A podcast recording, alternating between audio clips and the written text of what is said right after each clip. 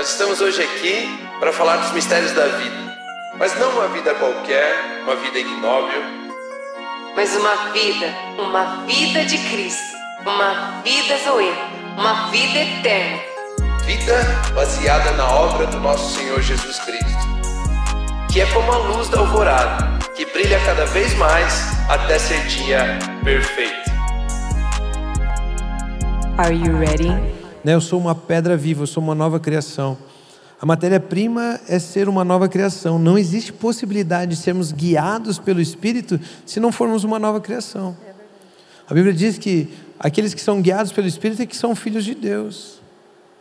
Percebem como ele é, é, eu, eu, eu fico espantado, assim, né? talvez assombrado, né?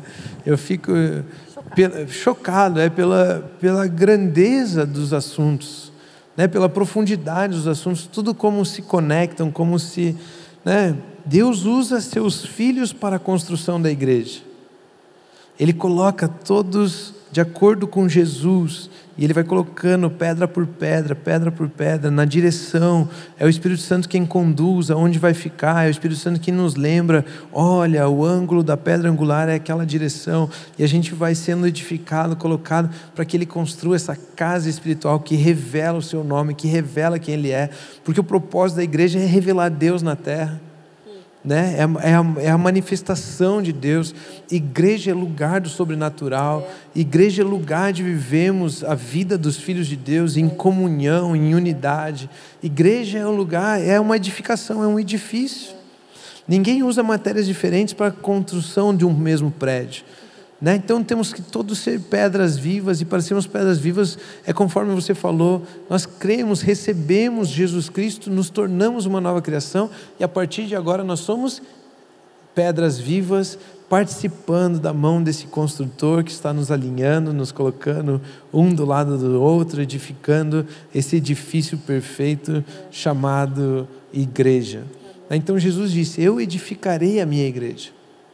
Eu edificaria a minha igreja sobre a revelação de quem eu sou, na direção que eu dou, no formato que eu desejo. A igreja é inteiramente dependente de Cristo Jesus.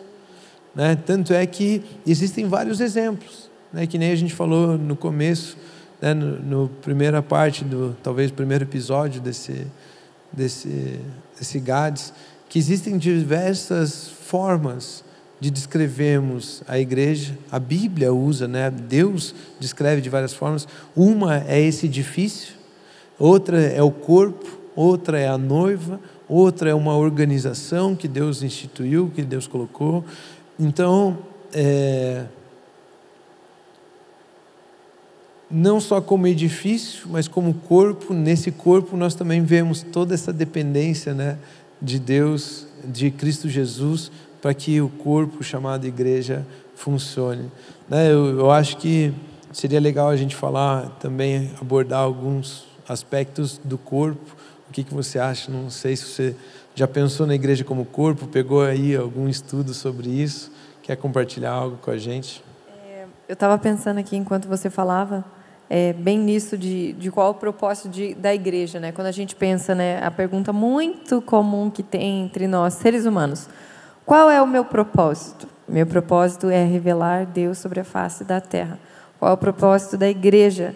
Revelar a Deus. Porque começa lá, se você ler Gênesis 2,18, lá no comecinho do versículo que diz, não é bom que o homem esteja só, não é bom que o homem viva só. Então ele cria lá em Gênesis já é, o homem com essa consciência de coletividade. Lá no começo de tudo, não é bom que esteja só, Percebe? Então agora a gente pode né, juntar tudo isso que você falou, que temos o corpo é, de Cristo, né? É, a igreja pode ser também considerada como o corpo visível de Cristo sobre a face da terra. Muitos benefícios, muitas é, muitas verdades, não vou dizer muitas verdades, né? Uma verdade que a gente pode usufruir com muitos benefícios que isso traz, não somente sobre o nosso corpo físico, né? Mas sobre a matéria aqui sobre a face da terra. Porque existem algumas coisas que Deus deposita sobre nós, né? A graça para o indivíduo e existem algumas coisas que a gente apenas consegue alcançar e receber com o coletivo, né? Que é de certo, é, de fato mesmo, essa graça coletiva.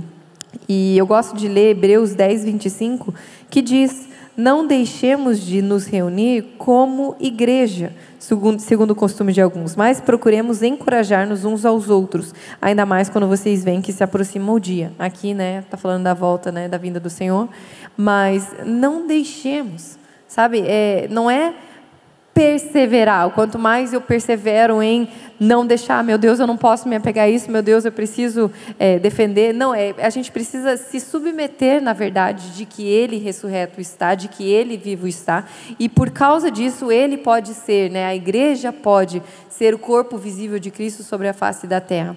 É acessar mais essa verdade, não é treinar a minha mente para conseguir trazer isso à existência, e sim receber o fato de que a igreja já é o corpo visível de Deus sobre a face da terra.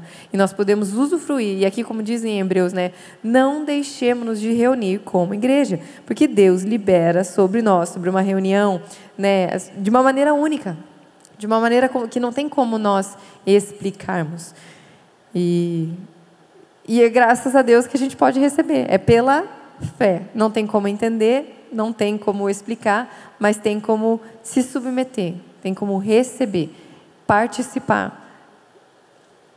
Não, eu está faltando palavra aqui na língua portuguesa, mas é de fato é cumprir o querer dele, se submeter a essa verdade, usufruir disso que ele já conquistou nos reunindo e podendo crer e receber dessa revelação. E esse foi mais um episódio do GADS. Graças a Deus é sexta-feira. Obrigado por acompanhar. E se você quiser receber mais desse tipo de conteúdo, ative as suas notificações. Toda sexta-feira às 18 horas, um novo episódio, ou também no Spotify, plataforma apenas de áudio, toda sexta-feira ao meio-dia. Tá bom? Continue abençoado. Tchau, tchau.